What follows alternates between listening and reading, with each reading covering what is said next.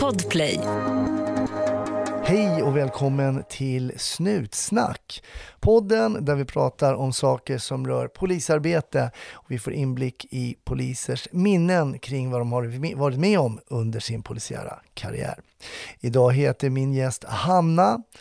Hon hade lite, ja vad ska man säga, mardrömstankar kring en typ av polisiär uppgift som hon helst gärna inte skulle vilja göra. Men redan fem veckor efter att hon var färdigutbildad polis så var det dags att åka på ett sånt här jobb som hon hade bävat väldigt mycket för. Du får höra hur det gick och vad hon själv tyckte om ärendet. På Patreon så får du givetvis ta del av bonusmaterial och så även med Hanna. Patreon.com snutsnack. Ja, hoppas jag att eh, du lyssnar även nästa vecka, men fram tills dess, var försiktiga där ute och ha en riktigt trevlig lyssning. 1310 1070 kom. 1310 Odengatan kom. Ja, det är uppfattat. Vi tar det. Slut. Bra. Klart slut. Varmt välkommen till Snutsnack, Hanna. Tack så mycket. Ja, det är alltid, man får ju en, en liten inblick. Du har kommit hem till mig här och, och, och vi har hunnit prata lite grann mm. om eh, det polisiära. Och det första som jag blev lite så imponerad av, för det blev jag när jag jobbade som lärare på polisskolan, det är att du berättade att när du gick på skolan så hade du små barn. Mm, det stämmer. Eh, de, eh, kommer inte ihåg exakt hur gamla de var, men 8-10 någonting sånt. Ja, eh, de var ändå hanterbara. De var hanterbara, så det var, de sov ju ganska bra i alla fall på ja. nätterna. Eh, men det var ju ett pyssel att få ihop. Eh, med ja, hämta på skolan, sköta mina egna studier, jag jobbade extra. Nu hjälpte deras pappa till jättemycket så att jag hade inte klarat utan honom. Men det var tufft många gånger tycker jag. Men det är ändå lite pepp till de som sitter här ute i land och lyssnar och tänker så här, men jag kan inte plugga för jag har liksom barn hemma, men det, det gick? Det gick. Eh, och det gick att ha två extra jobb och eh, hinna med allting. Men man får ju planera liksom och styra upp allting. Eh, så att då funkar det bra. oh, wow, hade du två extra jobb också? Ja. Så att när barnens pappa eh, ja, var hemma, han jobbade varannan helg. Ja. Eh, och sen så bokade jag in mig den andra helgen. Mm. Eh, så att, eh, ja men det var, lite, det var lite pyssel. Och många, alltså i klassen hade ju inte barn. Nej. Så det var ju alltid så här när man skulle göra något grupparbete så var folk så ja men vi ses vid ett liksom. Jag bara, nej nej, vi ses klockan nio.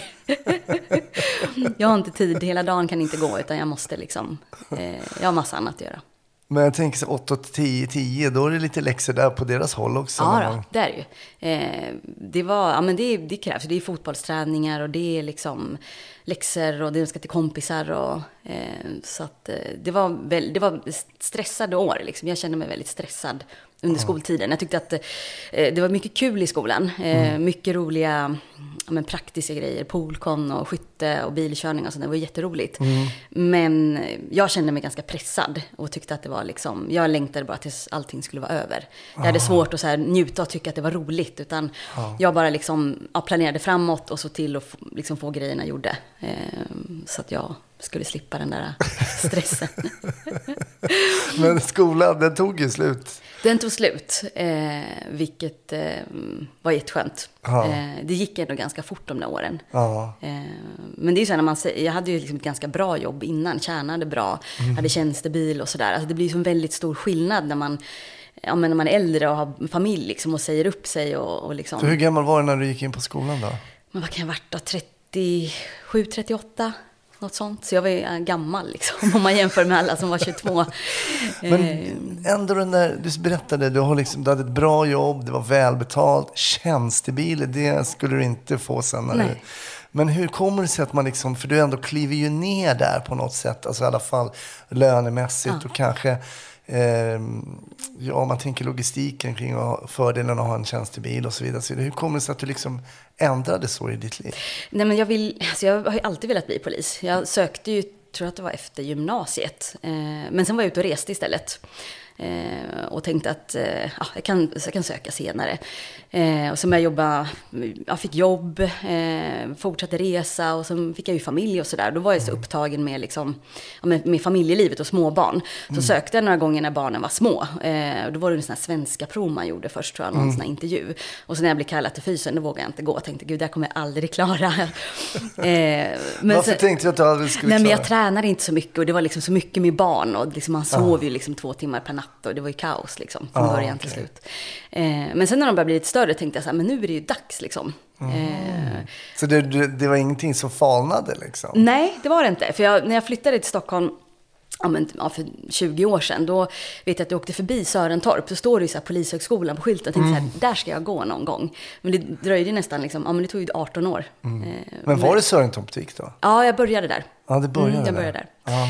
Eh, så att, men det var, det var ett stort, det var ju så här, barnen tyckte ju också så här, när jag kom och hämtade på skolan, bara, nu ska vi åka kommunalt hem. De bara, mamma, vart är din bil?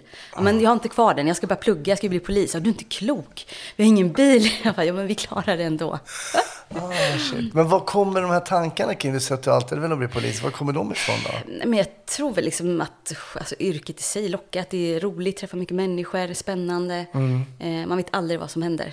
Eh, och en utmaning, liksom. det är en utmaning att vara polis. Eh, alla man möter och alla situationer man ställs inför. Eh, men, ja, men kollegorna. Eh, och sen har man ju jäkligt roligt på jobbet. Alltså man åker ju runt i en polisbil och har kul, liksom. så är det ju. Sen är inte alla case roliga man åker Nej, på. nej. Men det är kul. Det är det. Jätte, jättekul. Och när du kom ut då, var blev du placerad då från början? Eh, Jag jobbar i Stockholm, så jag blev placerad eh, på ett Lopo eh, i Stockholm. Som lokalpolisområde? Ja, precis. Eh, Jag gjorde aspiranten där och började jobba och sådär. Eh, Och jätte, jättekul. Jättebra kollegor. Fick lära mig jättemycket. Ja, riktigt skoj.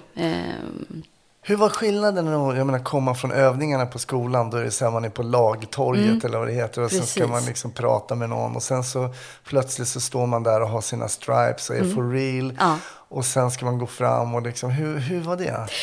Alltså jag tyckte ju... Det var ju inte som i skolan. Liksom. Det är vissa grejer som jag kommer ihåg. Så här, det där pratade vi om i skolan. Eller det där minns man. Men det var ju som att börja på nytt. Ja, Det var det? Ja, det tycker jag. Jag tycker... mm, Ja, och jag tänker sig i skolan var det mycket liksom... Ja, men många lärare har kanske inte jobbat ute på väldigt länge. Eh, och ibland tänkte man så här, men är det så där på riktigt? Gör man verkligen så där? Och sen så när man kommer ut så bara, nej, det var inte riktigt så man gjorde. Nej. Kan du komma något, på något exempel eller så här som praktiskt? Jag tänker mer så här hur de, hur liksom i skolan att man, att de målade kanske upp en bild hur, hur det skulle vara. Eh, och till viss del stämde det, men ofta var det liksom så mycket annat som spelade in. Eh, ja, men att situationen ändrades snabbt, att eh, man fick olika känslor. Liksom man, nu får man ju så känsla för vad det här kan vara, vad det är för någonting, vad det är för person man möter. Eh, det är svårt, de känslorna är svåra att få fram i skolan. Av naturliga skäl liksom. Eh, men jag tyckte att det var lite så här börja från början. Eh, aspiranten och liksom man, första tiden som ny PA och sådär. Eh, men väl, väldigt, väldigt roligt. Eh, roligaste jag gjort i mitt liv. Ja, det är så. Ja, du ångrar inte att du lämnade in tjänstebilen då? Nej, det gör jag inte. Det gör inte Nej, jag gör inte det. Ja, okej. Men jag tänkte, du berättade att du i alla fall då, mm, kanske någon av de äldre i klassen när du går där i, Mm. i plugget. Vad tror du om det? Din ålder, var det en lämplig ålder att komma in på skolan? Alltså jag tror att det är...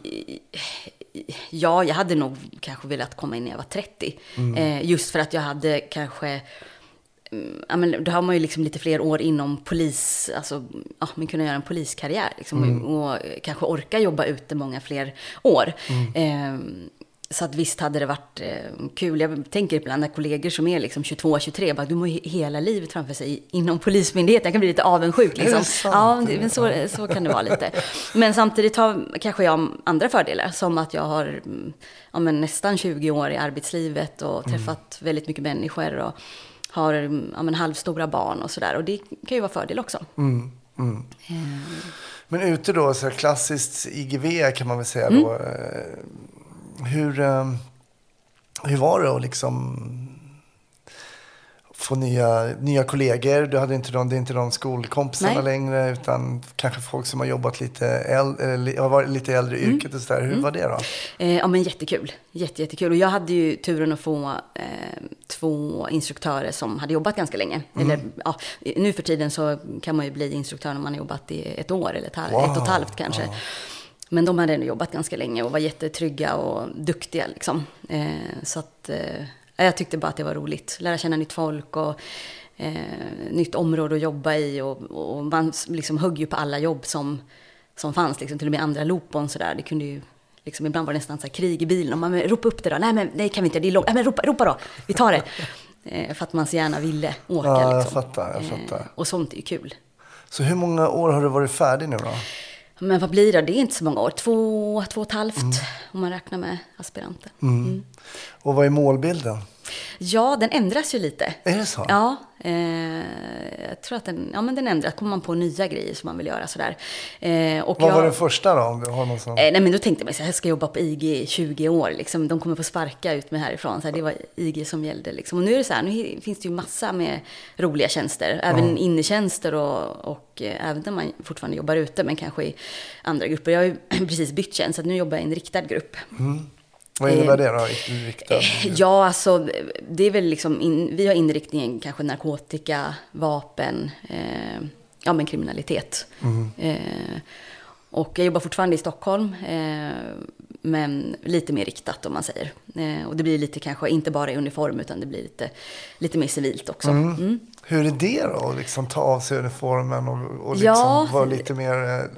Undercover är väl fel ord, men alltså lite mer så här, bara plain clothes. Ja. Liksom. Eh, Hur känns det? Eh, det är jättekul, men eh, ja, jag, jag lägger upp mig på lite IG-pass då och då för att jag vill fortfarande ha det liksom färskt och tycka att det är fortfarande är det roligaste som finns. Liksom ett kvällspass, åka blått. Ja, det är, det är inte mycket som slår det. Så är det ju. Du får en gammal eh, snutromantiker och väcka ens hjärta Ja, lite. så är det. Men eh, jag vet ju då att du jobbar i Stockholm, du jobbar här riktat, narkotika, vapen nämner du. Hur ser det ut liksom generellt? Har ni mycket jobb när det rör sig, om, när det rör sig kring narkotika och vapen där du jobbar? Ja, det är jättemycket. Eh, dels sker det ju mycket, alltså i Stockholm överlag så skjuts det ju jättemycket. Eh, det är mycket vapen och mycket narkotika. Så att det finns att jobba med. Informationsflödet då? Jag tänker att man jobbar med underrättelser och sådär. Mm. Var, var får ni er information ifrån? Hur jobbar ni? Eh, ja, det är ju mestadels underrättelser. Eh, som man bygger upp case kring liksom. Eh, och ibland är det ju, ibland kanske vi inte har så mycket och då kanske man åker ut och jagar själv. Eh, letar, bygger upp någonting. Eh, försöker få ingångar till husisar eh, och så vidare. Och så ibland så blir det blir det inte så mycket och ibland så kan det ju leda till jättestora grejer. Det är det man inte vet och det är det som är kul också. Mm.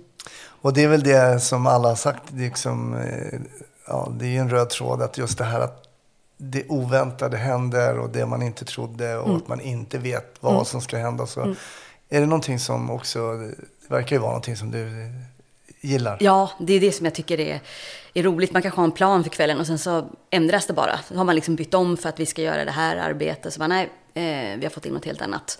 Eh, ni får byta om igen och sen så åker vi till den här platsen. Eh, och då, det är ju sånt som är kul. Och likadant som något, något pass vi hade, liksom, ja men vi åkte runt och hade vittid som vi kallar det. Eh, letar eget, eh, ja men, ja, stoppa bilar, eh, snacka med folk och sådär. Och är så går det ut en skjutning. Och då är det ju fullspätta dit liksom. Och eh, hjälpa till där så gott vi kan.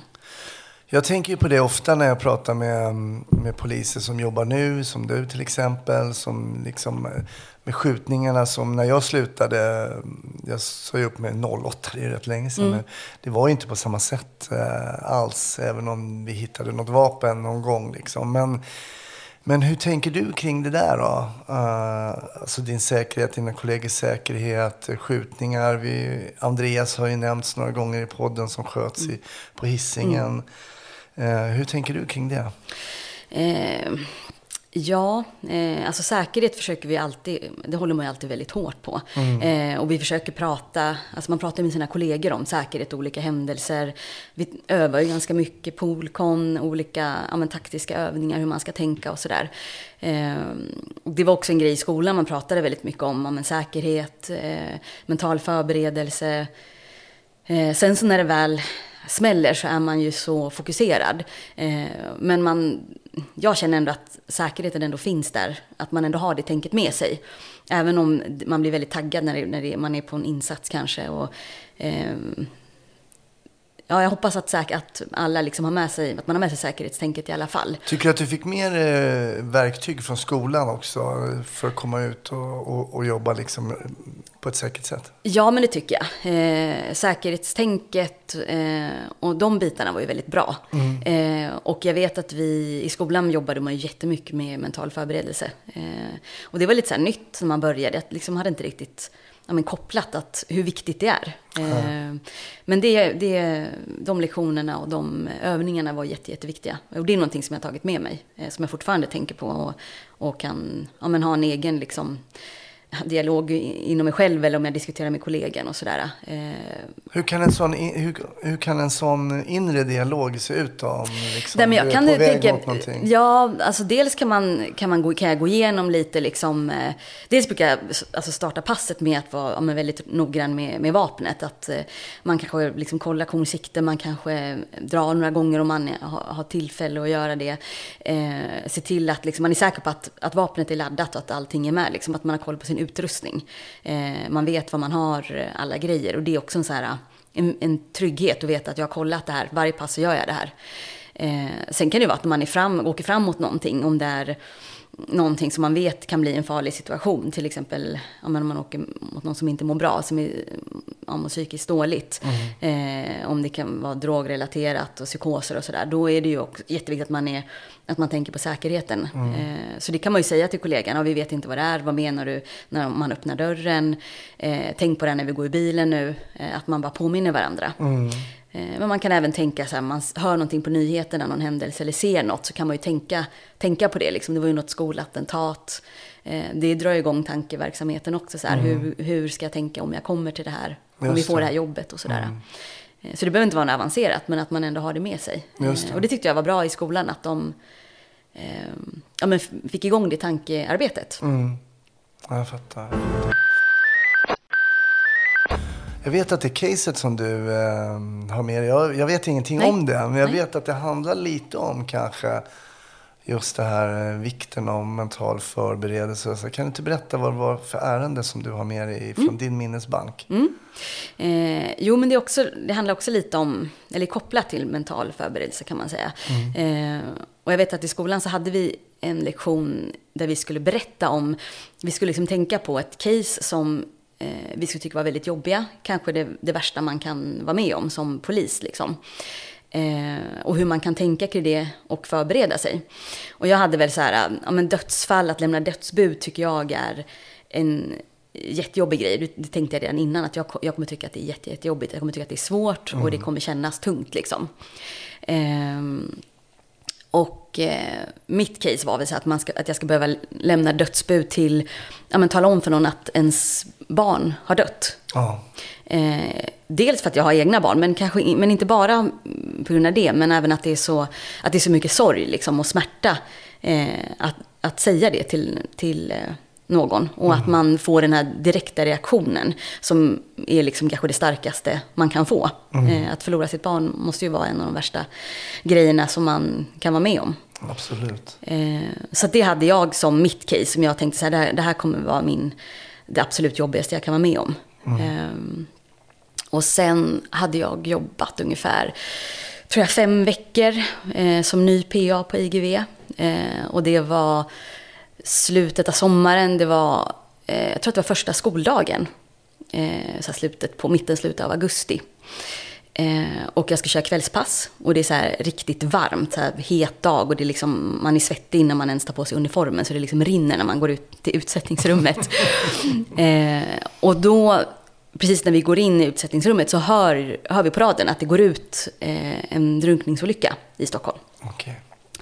Eh, och att det är en liten pojke eller en ung pojke som, som har trillat i vattnet. Och det är oklart liksom vad som har hänt. Men insatsen drar igång och vi kör ju utsättning. Eh, och sen direkt när utsättningen är klar, då säger kollegan att eh, vi kommer få hjälpa till på den här eh, drunkningen, så att du vet.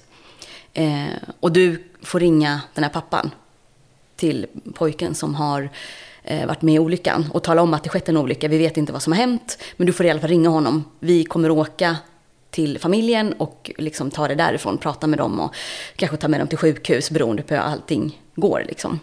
Jaha, så här. Och så jag började liksom slå och ta fram nummer och började känna mig så nervös. Vad ska man säga? Liksom, jag vet ju inte så mycket vad som har hänt.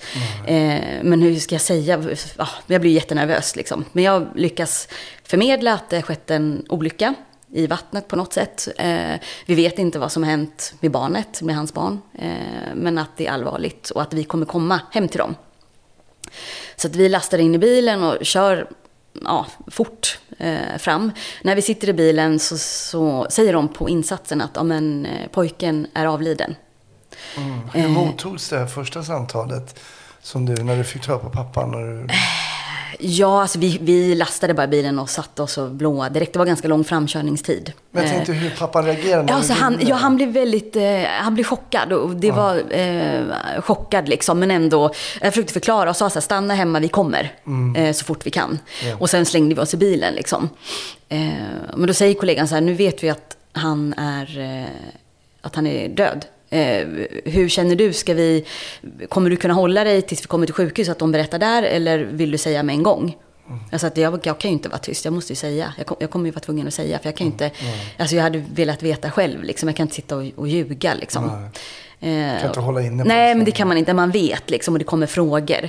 Mm. Eh, och då sa han, ja men då, säg, då säger du det i så fall. Om du känner att du, att du kan liksom. Oh. Eh, så kommer vi fram till adressen. Och då känner man att allting snurrar liksom. Jag mår så illa och nervös och mm. känner mig lite darrig, liksom, skakig. Så mm. Och så ser jag ju att familjen är liksom ute eh, och väntar på oss. Mm. Eh, och så jag hoppar, jag, är liksom, jag knäpper upp bältet och liksom är på väg ut innan bilen stannar. Och så tar kollegan mig i armen så säger han så här, men du, ett djupt andetag. Ja, ah, just fasen, det var det man skulle ta. Det var det man skulle göra, det andetaget som de har pratat om på skolan. Så här, ta ett djupt andetag. Ah, okay, okay. Så jag tog ett djupt andetag. Och sen så klev jag ur. Eh, och eh, det var... Ja, vi berättade för, för pappan, det fanns en mamma, det fanns massa syskon. Mm. Eh, det som hände var att vi fick inte med oss hela familjen, vi fick med oss pappan. Okay. Eh, och det var väldigt... Eh, ja, mamman tog, liksom, vi fick inte riktigt kontakt med henne. Eh, och vi sa inte till liksom, hela familjen då vad som hade hänt, men vi sa till pappan. Vi fick med oss honom i bilen och åkte till sjukhus. Oh. Eh, och då kommer vi till, vi åker in ambulansinfarten och där möter ju läkarna oss. Eh, och då säger de att ja, men vi har försökt eh, länge, länge i 45 minuter med livräddande eh, och vi kunde inte rädda honom så att han mm. är död. Och då bröt ju han ihop, pappan. Så vi fick i stort sett bära honom in i rummet där pojken mm. ligger. Eh, och, eh, och där i rummet så, alltså Pappan grät, läkarna grät, sjuksköterskan grät. Mm. Eh, alla grät. Och där, det, vi höll ju bara i honom, höll om honom och höll i honom. Mm. Eh, sa inte så mycket men försökte liksom. Ja, både jag och kollegan var på varsin sida och, och kramade honom. Liksom. Mm. Eh, och vi visste fortfarande inte vad, vad som hade hänt egentligen. Ja, vi visste att, det var en, att pojken hade varit och badat med kompisar. Hamnat i vattnet och inte kunnat ta sig upp. Liksom. Det, var ju, det var det vi visste. Mm. Och där börjar min stress. Gud, vi måste få hit resten av familjen. Eh, mamman måste komma hit, barn, alltså syskonen måste, vi måste ha hit dem. För att de måste få, ja, de måste få träffa honom och, och kunna ha möjlighet att säga hej då. Mm. Eh, så att då började projektet med, vi åkte, åkte tillbaks liksom till familjen. Mm. Men de var ju så många så att vi skulle försöka styra upp det här med, med bilar så vi skulle kunna få med alla. Vi, var ju bara, vi hade ju bara en radiobil liksom. Mm. Eh, och då när, jag, när vi kommer dit så kollegan börjar ringa samtal, fixa med det, styra upp det praktiska. Och jag och pappan går in. Och där sitter hela familjen helt tysta i soffan. Helt knäpptysta. Ingen säger, alla tittar på oss men ingen som säger någonting. Och pappan säger ingenting heller. Så vi står där och, och de tittar på mig och jag tittar på dem. Och så tänker jag så här, hur, hur, jag, hur vad, händer, vad ska jag göra nu liksom? Eh, och då är det som att de Jag vet inte om han gör någon min, men då är det som att de fattar allihopa. Så att alla bryter ihop samtidigt. Eh, och alla skriker och de gråter. Och jag står där mitt i allt och vet inte vad jag ska göra. Eh, för de var så många. Ja. Och jag, det var liksom inte att jag behövde ta en person. Utan jag, så jag skrek på radion liksom, till min kollega, du måste komma hit nu. Oj. Eh, så han kommer springande så tror ju liksom att det är, ja, inte vet jag, jag lät dem helt panikslagen liksom. Så att då får han ta delar av familjen och jag får ta några av syskonen. Och så tar jag med dem in i ett rum.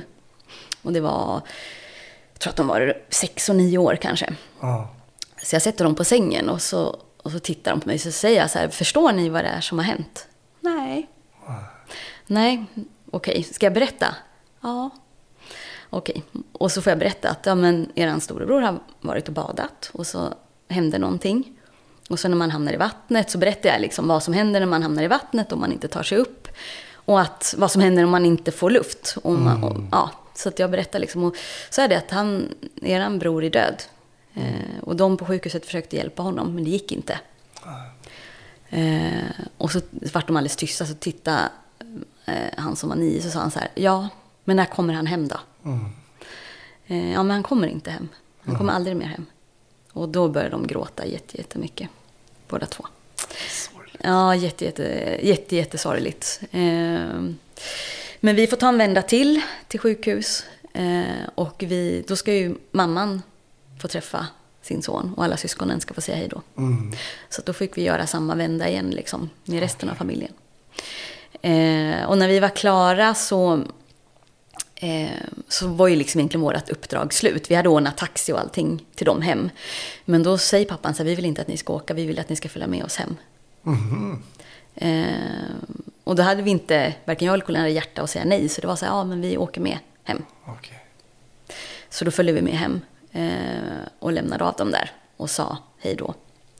Eh, och när jag skulle gå så, så sa jag till pojkarna, så, jag, nu ska jag gå för nu ska jag jobba vidare och jag ska åka hem sen. Så att jag vinkade till dem. Och då började pojkarna, bägge pojkarna började gråta jättemycket och vinkade till mig. Och det kändes tungt i hjärtat och, och lämna dem just där. Eh, jätte, jätte, jättesvårt. Jag hade, ja, jag hade kunnat stanna tror jag. Laga mat och ja, prata lite till med dem. Det var jätte, jättetungt att, att gå där och liksom, ja, gå i alla fall fast alla är så ledsna. Och jag tyckte för mig var det jobbigast att det var en så stor familj, det var många syskon. Eh, föräldrarna hade... Hur många syskon var det totalt? Jag då? tror att det var, totalt var de fem tror jag. Så det var fyra syskon som fanns kvar. Mm, i- så två föräldrar. då. Ja. Eh, och det som jag tyckte var jobbigast var så att mm, det var liksom, ja, två föräldrar i sorg som har förlorat sitt barn, alla syskonen, all liksom logistik, all den här sorgen. Och så tänkte jag så här, gud, är det någon som kommer, alltså kommer någon fråga de här pojkarna när, innan de går och lägger sig hur de mår, om de undrar över någonting. Det. Mm. Eh, det tyckte jag, alltså det gjorde ont i hjärtat liksom och inte veta att, ja men bara lämna. Eh, och sen så när, när vi kom ut liksom och stängde dörren, då, då, var det så, då tog jag liksom ett djupt andetag till. Och det var som att jag hade liksom hållit, hållit det andetaget under hela den här kvällen, alla de här timmarna. Och sen när jag kom ut så var det så här, ah, jag tog ett andetag och då kändes det som att jag kunde andas igen på något sätt. Det var som att man hade hållit sig hela det här passet liksom. Men det här ärendet då, med den här drunknande pojken. Hur lång tid tog det för er ungefär att liksom... eh, Alltså vi åkte ju, ett- vi, ja alltså från ja, men, två, tre på eftermiddagen till elva, tolv. Mm. Så att det tog ju hela passet och lite övertid. Mm. Och med massa logistik med transporter och taxi och Ja. allting. För, mm. Eh, så att, eh, ja, det var liksom... Och jag och kollegan, det var en så fascinerande att vi... Jag tror inte vi pratade med varandra en enda gång under hela passet. Det var ju när jag skrek på radion då. Ja. Eh, men vi, alltså vi backade varandra så himla, himla bra. När jag stod och gjorde en sak, då var kollegan och gjorde den andra. Och vi behövde bara titta på varandra så fick vi det där att funka. Liksom. Eh, otroligt skönt att i en sån situation vara med en kollega som, ja, men som det funkar så bra med. Eh, och vi, liksom kom, ja, vi gjorde ett bra jobb, ett polisiärt bra jobb. Eh, och det var också viktigt att eh, känna när, när vi åkte därifrån, att vi gjorde det vi kunde. Ehm, sen kan man ju inte göra någonting åt deras sorg, liksom, men polisiärt så, så gjorde vi allting vi kunde. Eh, och vi båda kände att vi var, var nöjda. Liksom. Det var viktigt för mig. Jag tänker att det här är ett ärende som man kanske inte liksom drömmer om direkt eh, när man går in på polishögskolan och som är ganska eh, ovanligt också. Eh, att, att lämna dödsbud, det gör man inte så många. Jag tror jag har varit med om två bara. Um, ja, men du hade ändå en, en väldig rädsla inför liksom ett sånt här jobb innan. Du visste att det var det här som skrämde dig som mest. Men efter när det var klart och du ändå hade gjort det, det var ju, blev ju liksom ett väldigt stort ärende Mm. och, och, och handha alla känslor. Hur var det efteråt för dig? Liksom att, för du mötte det ändå det typ en av de värsta Mm. sakerna som du... Som, ja, några, en sak som du egentligen inte ville göra. Nej. Hur kändes det efteråt när, du liksom, när ni var klara och så att säga, att jobb, alltså Ehm. ja, jobbet var klart. Men jag förstår att det inte bara blir klart nu. Men Eh. hur kändes det då? Alltså jag kände mig dels väldigt ledsen, men en, eh, som tom på något sätt. Eh, och, och sen var det väl liksom någon liten så här känsla av... Ja, men en stolthet, det känns konstigt att säga i ett sånt här ärende, men jag kände mig ändå stolt att, att vi, eh, vi gjorde liksom allt vi kunde för den här familjen. Och pappan sa, när, vi eh, skulle lämna, så, så sa pappan till den här kollegan att eh, tack för att ni gjorde det här med hjärtat. Jag, jag vet att ni är poliser, men ni gjorde det med hjärtat och jag känner det. Och det betyder jättemycket. Eh, att, att de uppfattade oss som, ja, men som en trygghet. Eh, Var ni i uniform den här Ja. dagen? Ni var det? Ja. Mm. Eh, och det var ju också, jag, har jobbat fem veckor och det var liksom det som jag fortfarande tycker nog är liksom den värsta uppgiften man kan göra. Så, så kände jag liksom när jag klarade det, det gick bra liksom. Eh, sen vet jag inte om jag skulle vilja lämna dödsbud till ett barn och se ett dött barn igen heller. F- För det räcker med, med, det, med det tillfället liksom. Men tror du att den här... Jag förstår att man inte vill göra det igen. Men tror du att den här händelsen i sig, om du får åka på ett sånt här jobb igen, vilket ju kan hända. Mm. Kommer den här händelsen att ha styrkt dig yrkesmässigt? Eller kommer det bli ännu jobbigare i och med att det var så mycket känslor och Mm. sådär? Ja, alltså jag tror att eh, den ändå har styrkt mig. Att jag kommer, alltså skulle jag få ett liknande case, jag kommer ju inte säga att jag inte kommer åka, utan jag kommer åka och försöka göra så bra jag kan. Eh, men det, det är ju en händelse som alltid kommer följa med mig, som alltid, den finns ju där liksom, även om jag inte går och är ledsen och, och, och sådär för just det, men den finns alltid med. Och jag, jag minns jätte, jätteväl om jag minns dofter, jag minns den här känslan. Eh, det var en jätte, jättefin familj. De kommer alltid liksom finnas med mig. Så det är ju någonting som jag bär med mig och som är en, en, eh, ja, men en traumatisk händelse på något sätt. Eh, men eh, ja, risken är ju att man, att man får åka på någonting sånt igen. Eh, det är ju så, sånt man får räkna med. Liksom. Men jag tänker hur, hur, ehm, hur känns det att liksom hålla den här, jag vill säga citattecken i, i, i luften, här liksom professionella liksom profilen och, och, och liksom inte bryta upp själv. Jag menar, du har själv barn, eh, kanske inte exakt i samma ålder men som låg ungefär i den åldern där. Att inte liksom sätta sig in i sin egen situation och liksom bara själv bara stå och böla och inte vara liksom kontaktbar. Nej. Hur, hur, hur svårt eller lätt är det, var det för dig? Eh, alltså uniformen hjälper, skulle Ja. jag nog säga. Det tycker jag. Eh, jag tyckte att det var, det är en trygghet att ha, ha uniformen. Jag tyckte det är en trygghet att, att vända mig om och se min kollega i uniform. Eh, så att den, den hjälpte absolut till. Jag, när jag var, satt i bilen och vi var på väg till den här familjen så skrev jag till till eh, ja, men barnens pappa. Eh, I, nu får inte ni, liksom, ikväll vill jag inte att ni hör av er för att jag, eh, det är ett, är, liksom ett ärende jag är på som är jättejobbigt. För det kan vara att de ringer och, alltså ungarna ringer och frågar och det är... får- Facetime. Ja, och det ska vara, vara i bollen och allt det här liksom. Och ska, ja. Så då sa jag, jag vill inte liksom, nu får inte ni störa mig för jag kommer vara helt fokuserad liksom. Ja, du kände ändå att du ville liksom Ja, jag ville, ja men lite grann. För att jag, just när man är där, för det var ju, har kollegor sagt så här, gud vad jobbigt du som har barn. Ja men det handlar inte om det. Alltså när jag, under de där äh, tio timmarna eller vad det var, jag tänkte ju inte på mina barn. Jag skulle aldrig kunna sitta och tänka på dem, då skulle jag bryta ihop. Utan då, han, då var jag liksom polis, jag var helt inne i jobbet, eh, helt fokuserad. Eh, ja, jag var polis då, inte mamma. Liksom. Det skulle ju inte gå att jag satt och fick massa samtal och skulle svara på sms. Och, Eh, utan jag gick helt in i, i rollen. Sen när jag kom hem så var jag inne liksom och kollade att alla andades och lyfte på täcket och peta och det här s- såklart. Eh, men eh, För jag tänker att ibland är det det, är det här, vi har pratat om det någon gång i podden innan, liksom att oftast kanske man som polis får frågan att liksom, åh, tar du inte med dig jobbet hem och, och så. Men det är ju ofta också kanske tvärtom att man tar med sig hemmet till jobbet. Ja. Att man har sina nära och kära Ja. i åtanke när man gör vissa saker och sånt. Och det påverkar ju eh, också ett sätt att jobba ibland. absolut, så är det. Ja. Eh, så det är nog, jag skulle nog säga att det är, det är snarare så än att man tar med sig jobbet hem. För det är rätt skönt att hänga in uniformen och åka hem liksom.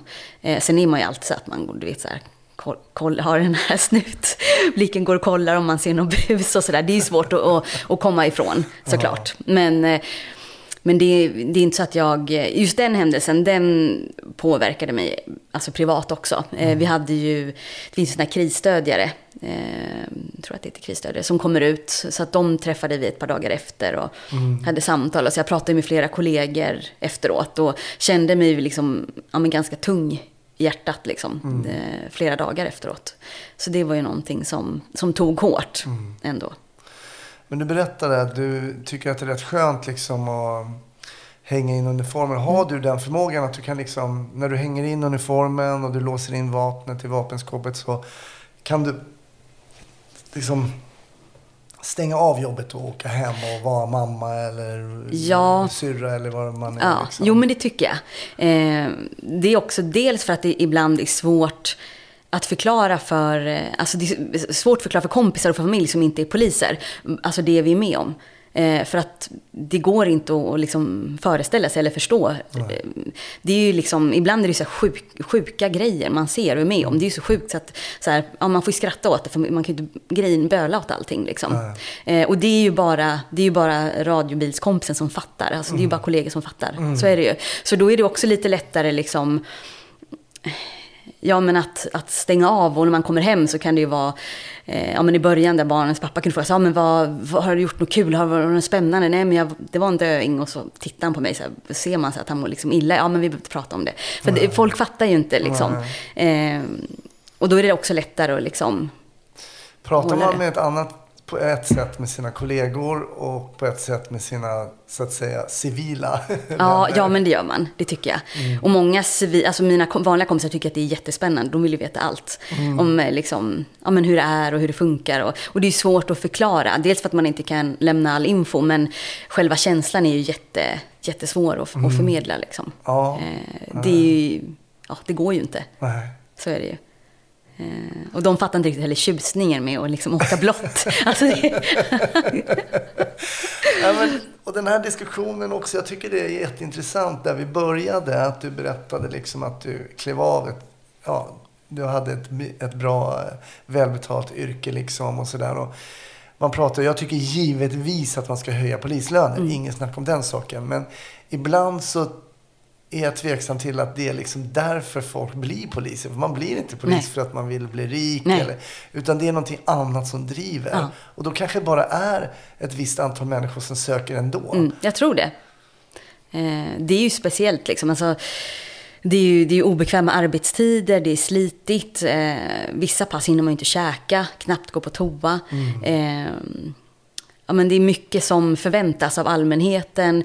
Man är väldigt liksom, misstrodd. Alltså, det är ju ett slitigt jobb. Liksom. Det är inte bara att gå till jobbet och så eh, är, är liksom ingen som är som, är, som bryr sig. Utan det är, man är ju liksom ständigt i, i fokus. Och gör man, gör man ingenting, då är det fel. Och gör man någonting så gör man för mycket. Det är ju aldrig liksom bra. Eh, Så att det, det är ju... Ja, det är ju speciellt liksom. Ja. Så är det. Hur är det att vara eh, eh, polis och tjej i eh, orten? Du är ju någonstans här i Stockholmsområdet. Hur är det? Ehm, ja, jag tänkte på det ganska mycket innan jag blev klar, liksom hur man ska bli bemött. Och, eh, men jag tycker att det är, jag tycker inte att det är någon skillnad. Jag blir inte annorlunda bemött. Eh, sen så det, handlar det all, liksom mycket om, handlar om hur du är som polis. Eh, jag är nästan alltid trevlig och vänlig när jag kliver fram. Liksom. Eh, och är det någon som är jättetaggig, då kan det ju ibland hjälpa att man fortsätter vara trevlig och vänlig. Sen finns det ju såklart gränser. Men eh, man tjänar ju på att ha ett bra bemötande och kunna prata med folk. Eh, Många situationer kan man ju prata sig ur. Så är det. För du är inte, nu, ska, nu vet jag att du är civil så jag ska inte avslöja några yttre detaljer här. Men jag kan väl säga att du är inte den största polisen jag har träffat. Nej. Eh, eh, tänkte du på det också, liksom det här, man måste vara stor och stark. Men nu säger du att man kan prata sig. Är, Ja, men lite. Vad är det viktigaste? Ja, alltså, och jag tror att eh, alltså, gamla skolan, det finns ju någon här bild som man har sett, så här, att polisen ska vara stor och ståtlig och hit och dit.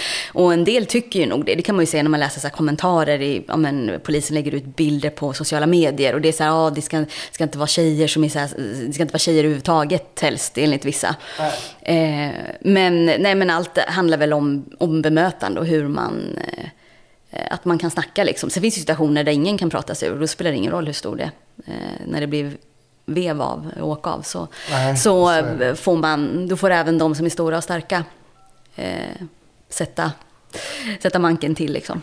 Och ibland hjälper det ju inte heller. Man kan se eh, två stora starka poliser. Det ibland hjälper det inte ens att vara två stora. Utan, Nej, eh, så är det. om, Man- om, det, om man pratar om liksom till våldsanvändning. Ja, så säga. så är det. Eh, och de situationer där det har blivit liksom, ja men, ja, när man får brottas ordentligt, då har vi ju varit så många och där är ju liksom, det spelar ingen roll. Man behöver vara många för att inte göra personen illa. Och där får ju alla ta i liksom. Hur ofta har du blivit bemött liksom, med våld som Stockholmspolis då, under din eh, tid ute? Knappt tre år. Ja, inte jättemycket. Alltså där, där man möts är väl kanske när, när det är droger inblandat, alltså psykoser eller liknande, eller, eller folk mår eh, psykiskt dåligt. Eh, men eh, ja, sen kan det hända, så här, ibland är det ju situationer, alltså ett fordonsstopp som genererar i full brottningsmatch. Man vet ju aldrig. Eh, men eh, det är en fördel om du kan snacka, så är det ju. Fungerar de enligt RPS anvisade greppen? ja, den är rolig. Eh, Jag har inte använt speciellt många grepp på, vad heter det, fysiska tekniker, eller vad heter det, Ja, på. POS där. Eh, Inte jättemånga. För att eh, när man väl står där så blir det liksom formation skithög i alla fall. Alltså alla, det, man greppar ju det man har. Eh, sen så kan det ibland vara bra att ha liksom, ja men hur man ska, ska ta en arm eller en hand eller just de här enkla liksom, ja men gå på det som vevar, ja men en arm är bra kontroll på såklart. Just det. Eh, men det blir ju ofta kaos, liksom när det väl... Ja, så är det. Ja, det ser ju ibland snyggare ut när en instruktör gör det liksom med en student på skolan Ja. än när man ser ett slagsmål. Ja. Oavsett om det är kanske poliser eller något annat. Så det ser ju sällan stilmässigt snyggt Så ut. är det ju. Eh, så att, eh, ja man hoppas att, bara, gud hoppas inte någon, någon ser det där. Så försöker man, allt handlar ju om också att man, ja, dels ska man skydda sig själv men även att det inte ska bli skada på den man ingriper mot. Det är därför vi ofta försöker, att man försöker vara flera. Eh, vilket ser kanske brutalare ut. Eh, I alla fall allmänheten kan tycka att man är fyra mot en eller så. Men det handlar ju ofta om att vi ska kunna hålla i bättre och inte göra illa liksom. Men det är ju det klassiska som man läser eh, både här och där, sociala medier kanske så här, övervåldet hos polisen, Mm. särskilt kanske Stockholmspolisen. Och, och hur mycket har du upplevt av eh, det polisiära övervåldet? Inte mycket skulle jag säga. Eh, däremot så är vi ju liksom, det, man tänker ju på, på säkerheten liksom. Eh, och ibland när man kliver fram så kanske man är, inte att man är fysiskt hårdhänt, men man kanske låter hård. Och det gäller ju att, att ta kontroll liksom, fort. Sen så kan man ju anpassa situationen. Eh, men eh, det är ju ingen som vill, alltså man vill inte, alltså det är inte kul att slå någon. Det är väl ingen som vill. Men det handlar ju om att man ska ha kontroll. Eh, och, och är personer våldsamma mot oss så är vi ibland tvungna att försöka stoppa det liksom. För att skydda oss och, och personen själv och andra. Till och med skyldiga att använda Ja, våld. vi, så är det ju. Eh, så att, sen försöker man ju så här, försöker man ju liksom, men i vissa situationer så ser man att vi, det, där kommer inte mitt snack hjälpa, utan där, där får vi bara, då är det fängsel eller något på först, får man prata sen liksom. Ibland så, jag såg det som en bedrift att få folk som var extremt kanske aggressiva i början och så få dem att lugna. Men jag kommer ihåg ett ärende som när jag jobbade på Plattan på något som heter Citygruppen och då hade vi, han har varit gäst faktiskt, mitt gamla befäl Alf Ärlig. Ah, okej. Alf Ärlig. Ja. Vi hade stått och pratat med en person som var extremt aggressiv och fått honom att lugna ner sig. Det hade tagit många, många minuter. Alltså upp mot 20-25 Mm. säkert. Och då kommer Affe som var en fantastiskt härlig gammal kvarterspolis och la några fraser där som allt var förstört Mm. Ja, på. det har man varit med om. allt var förstört Ja. på några sekunder Ja. och så fick man börja brottas Ja. där ändå. Så det, ja, det är inte- alltid kollegorna eller en själv har kanske liksom samma tålamod. Utan Nej. ibland tycker man att man har byggt upp där och man är på gång. Och sen så kommer någon kollega och tappar tålamodet. Det har ju hänt. Mm, så det bra. Du, och där är vikten också tycker jag. Därför, jag pratade om det här i förra avsnittet också, eller förra, förra var det nog, det här med de här turlagen som slogs i tur. Att man visste, den, åker jag med Hanna så kommer vi jobba så, hon kommer sköta snacket där, jag kommer så, så. Men när man åker med nya hela tiden så blir det eh, lite annorlunda. Men nu när ni jobbar lite mer riktad grupp, då kanske ni jobbar mer med samma... Ja, men det gör man. Ja. Eh, så det är ju en... Eh, det blir lite annorlunda eh, Mm. än att man liksom kommer till en utsättning och man åker liksom två och två. Det gör vi väl nu också ibland, men man är ganska en tajt grupp liksom. Ja. Mm. Eh, jobbar nära in på varandra, eh, vilket är väldigt roligt. Roligt. Tiden går så himla fort. Ja, det går fort. Jag tycker det är ett jättespännande ärende som lite när jag startade podden att en anledning var det att folk generellt, nu generaliserar jag lite, vet ju egentligen inte vad poliser gör. Nej. Det är inte bara att man åker runt och slår hårda saker i huvudet på Nej. folk. Utan man åker också till en familj och berättar att storebror har liksom eh, dött i en Mm. drunkningsolycka. Och det måste man göra på ett så snyggt och liksom proffsigt sätt som möjligt. Mm. Men du kan inte undvika att säga att er son eller ert syskon har, är, han är död nu. Det är svåra ord att Mm. Ta i jätte- sin mun. Ja, det är det. Ehm, ja, det är liksom... Ja, och så möts man av den här liksom, ja, men chocken eh, och den här liksom, stora, stora sorgen som man kanske ja, men bara har läst om eller...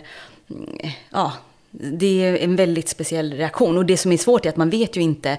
I, i den här familjen så reagerade ju mamman och pappan väldigt olika. Mm. Eh, pappan fick ju väldigt bra kontakt med, vilket är lättare. Eh, men att inte få kontakt med någon alls, är ju, det, det gnager ju lite liksom. Mm. För att man vet inte liksom, ja det är svårt. Och sen när man har liksom sagt, berättat om det här och så får man liksom inte riktigt någon reaktion. Mm. Eh, den tyckte både jag och kollegan var väldigt svår.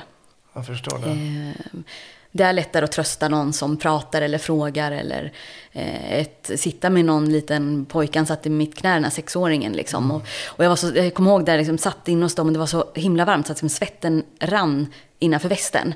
Och det liksom rann i nacken och liksom, man blir så här svettig i ansiktet. Och sen så gråter han så hans tårar trillade på min hand och de var också alldeles varma. Liksom. Så jag kände bara det var varmt överallt.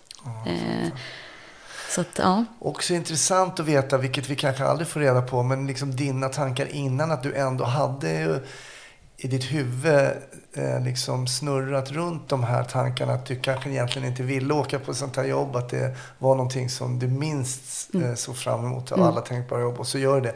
Så du har ju ändå gnuggat de här tankarna Mm. in i ditt eget huvud och det har säkert påverkat dig Absolut. utan att du vet hur mycket eller hur lite. Ja. Men Så är det, tror jag absolut. Ja. Eh, det enda jag glömde bort var det andetaget som jag pratat om i Ja, skolan. du fick en påminnelse. Ja, jag fick en påminnelse. Det var också fint, tycker jag, av kollegan. Han har jobbat eh, ganska många år i yttre tjänst eh, och visste ju att jag var helt ny. Och han såg ju liksom på mig att hon är ju på väg utan och hinner, han hinner inte stanna bilen liksom. Men då påminner han andetaget. Oh, just det, det var det.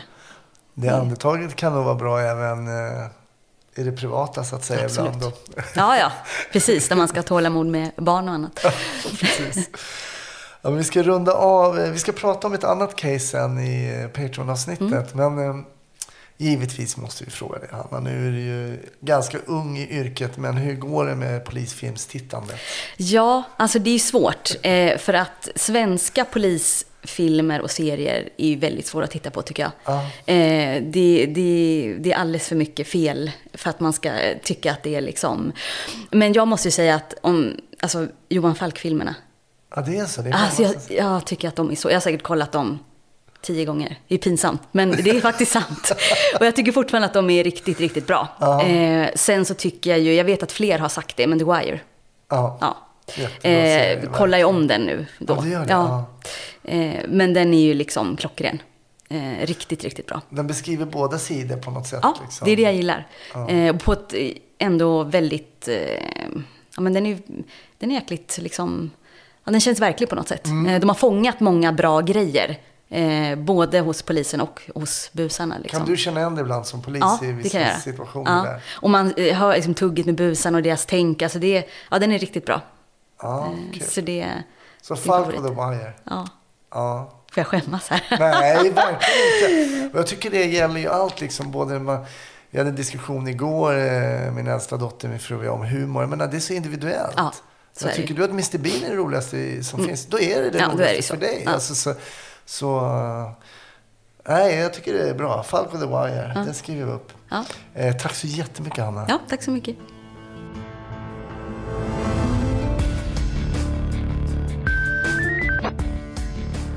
Då är Snutsnack slut för den här veckan, men hav, hav tålamod. Eh, det kommer givetvis ett nytt avsnitt i nästa vecka. Då är det Thomas som gästar. Eh, båtsamverkan är temat. Jag hoppas att du lyssnar även då. Ha det fint, ta hand om dig, vi hörs.